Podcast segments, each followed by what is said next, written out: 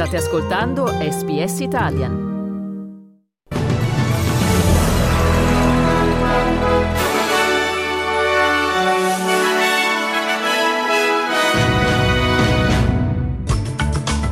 Medio Oriente, il presidente Joe Biden minaccia ritorsioni dopo l'attacco alla base militare statunitense in Giordania.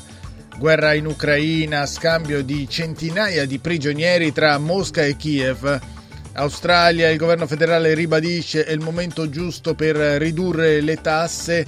Calcio, Coppa d'Asia, domani i Socceroos sfidano la Corea del Sud. In palio c'è un posto in semifinale.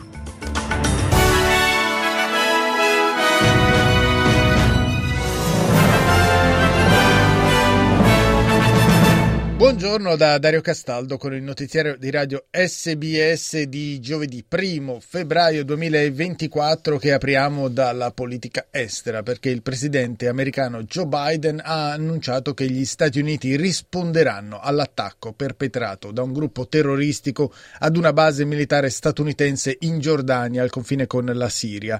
Nell'attacco con droni sono morti tre soldati americani mentre altri 34 sono rimasti feriti. Nonostante l'Iran abbia negato di essere coinvolto nell'attentato, il presidente statunitense si è detto convinto che la Repubblica Islamica abbia rivestito un ruolo nell'organizzazione dell'attacco e ha detto che il regime di Teheran è responsabile dell'accaduto. I do hold them responsible in the sense that they're supplying the weapons to the people who did it. I don't think we need a wider war in the Middle East. That's not what I'm looking for non credo che abbiamo bisogno di un'altra guerra in Medio Oriente, non è quel che cerco, ha detto Joe Biden. D'altra parte, il portavoce del Pentagono, Pat Ryder, ha ammesso che ci sono ancora alcune domande che necessitano delle risposte sull'accaduto. In terms of additional details about the drone attack itself, we know there are still many questions to include how the one way attack drone could have penetrated the facility's air defenses, its point of origin, and which specific Iranian proxy group is responsible. I can tell you that U.S. Central Command is continuing to look into all those important questions and that we'll keep you updated as new information becomes available as we are able to. What we do know is that Iran backed militias are responsible for these continued attacks on U.S. forces and that we will respond at a time and manner of our choosing. Queste le parole del portavoce del Pentagono Pat Ryder, il quale si è detto certo che ci sia l'Iran dietro la fornitura di armi all'organizzazione che ha compiuto l'attacco con droni alla base militare statunitense. Pochi minuti fa poi il portavoce del Consiglio per la sicurezza americana Kirby ha spiegato che l'organizzazione che ha compiuto l'attacco contro soldati americani in Giordania è il gruppo Resistenza Islamica in Iraq e che il piano è nato da un'organizzazione con molti gruppi gruppi affiliati, tra cui anche Kitab Hezbollah. Kirby ha assicurato comunque che gli Stati Uniti faranno quanto necessario per colpire i responsabili dell'attacco. Adesso spostiamoci in Israele dove nel fine settimana è prevista la visita, la sesta dall'inizio del conflitto, del segretario di Stato americano Anthony Blinken. Blinken intanto ha chiesto al Dipartimento di Stato di valutare le opzioni per un possibile riconoscimento americano e internazionale di uno Stato palestinese una volta conclusa la guerra nella striscia di Gaza. E quanto riporta il sito americano Axios citando due funzionari informati sulla questione. Il sito ricorda come per decenni Washington si sia opposta al riconoscimento della Palestina come Stato indipendente sia a livello bilaterale sia attraverso le istituzioni delle Nazioni Unite, sostenendo che lo Stato palestinese dovrebbe nascere solo attraverso negoziati diretti tra Israele e autorità palestinese. Tuttavia, le iniziative in atto per arrivare ad una soluzione diplomatica del conflitto in atto a Gaza hanno aperto la porta ad un ripensamento di vecchi paradigmi.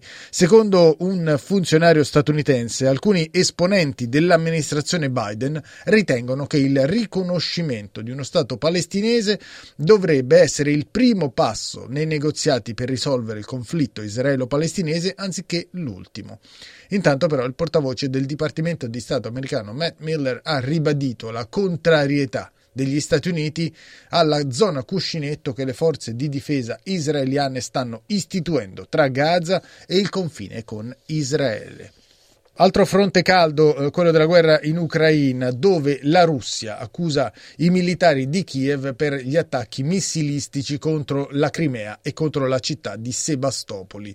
Sono 20 i missili da crociera lanciati dagli ucraini, secondo il Ministero della Difesa di Mosca, che afferma di averne intercettati 17 sul Mar Nero e 3 sui cieli della Crimea.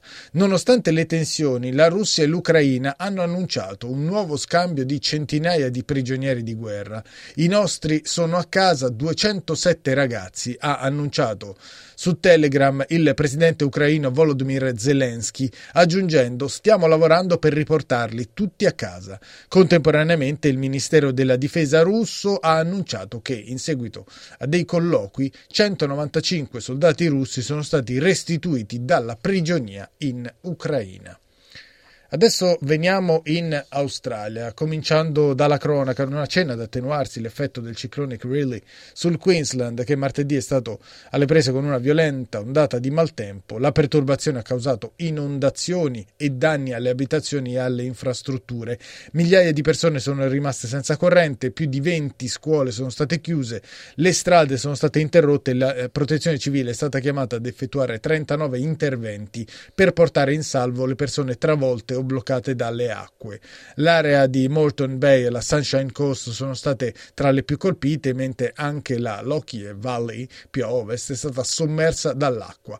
Decine di case sono state danneggiate nella sola Bray Park. Il premier del Queensland, Stephen Miles, ha dichiarato che le autorità stanno stimando i danni e approntando un piano per risarcire le famiglie e i titolari delle attività commerciali.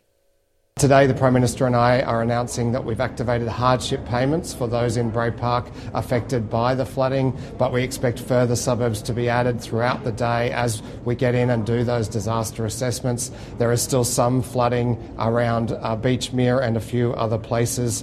Uh, the SES received 300 calls for assistance across, mostly across Moreton Bay and the Sunshine Coast. I can confirm that the Caboolture Hospital and Caboolture Satellite Hospital that were affected by the flooding flooding of the Caboolture River and staffing issues associated with that. They're now back open and operating as normal. Uh, in North Queensland, we have just 300 people who remain without power. Intanto la perturbazione si sta spostando gradualmente verso il nord-ovest dello Stato, dove dopo aver colpito Townsville si dirigerà verso il golfo di Carpentaria e anche in quelle zone le autorità hanno emesso un'allerta alla popolazione, sono infatti previsti tra i 90 e i 150 mm di pioggia. L'economia adesso, il ministro del Tesoro ha ribadito che la congiuntura economica e la contrazione dell'inflazione indicano che questo è il momento giusto per tagliare le tasse.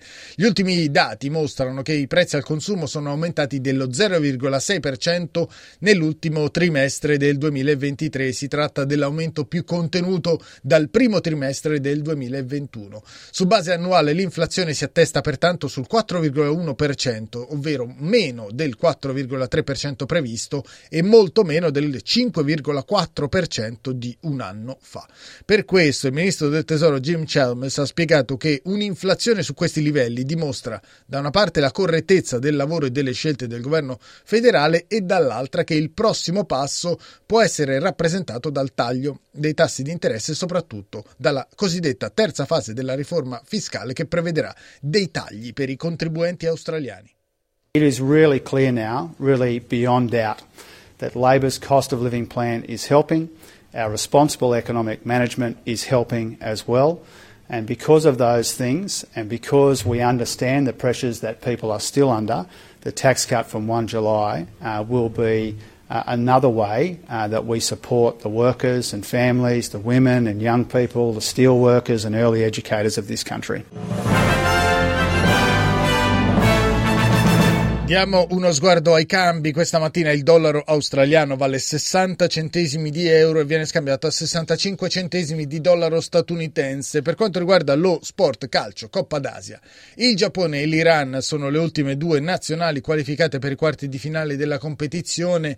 I Samurai Blue hanno battuto il Bahrain per 3 a 1, mentre l'Iran l'ha spuntata soltanto ai calci di rigore per 5 a 3 contro la Siria, dopo che i tempi regolamentari si erano chiusi sull'1 a 1 21. Oggi giornata di riposo, dopodiché da domani sono in programma i quarti di finale. Il primo a sorpresa è quello tra Iraq e Tagikistan, il quale verrà seguito da eh, quello tra Australia e Corea del Sud. L'incontro si disputerà in Qatar, nello stadio Al-Wakra, quando sulla costa est australiana saranno le 2.30 del mattino mattino di sabato. Le vincenti di queste due sfide poi si affronteranno in semifinale, insomma un'ottima occasione per i Socceroos. Intanto concludiamo il giornale radio con le previsioni del tempo per oggi.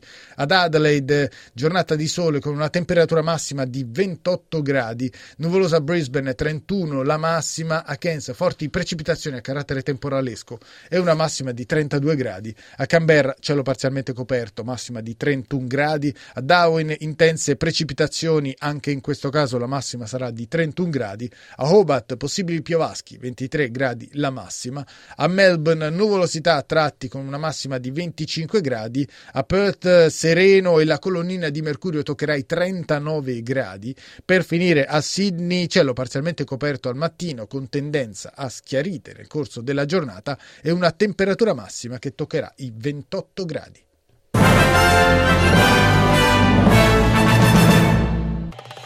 Volete ascoltare altre storie come questa? Potete trovarle su Apple Podcasts, Google Podcasts, Spotify o ovunque scarichiate i vostri podcast.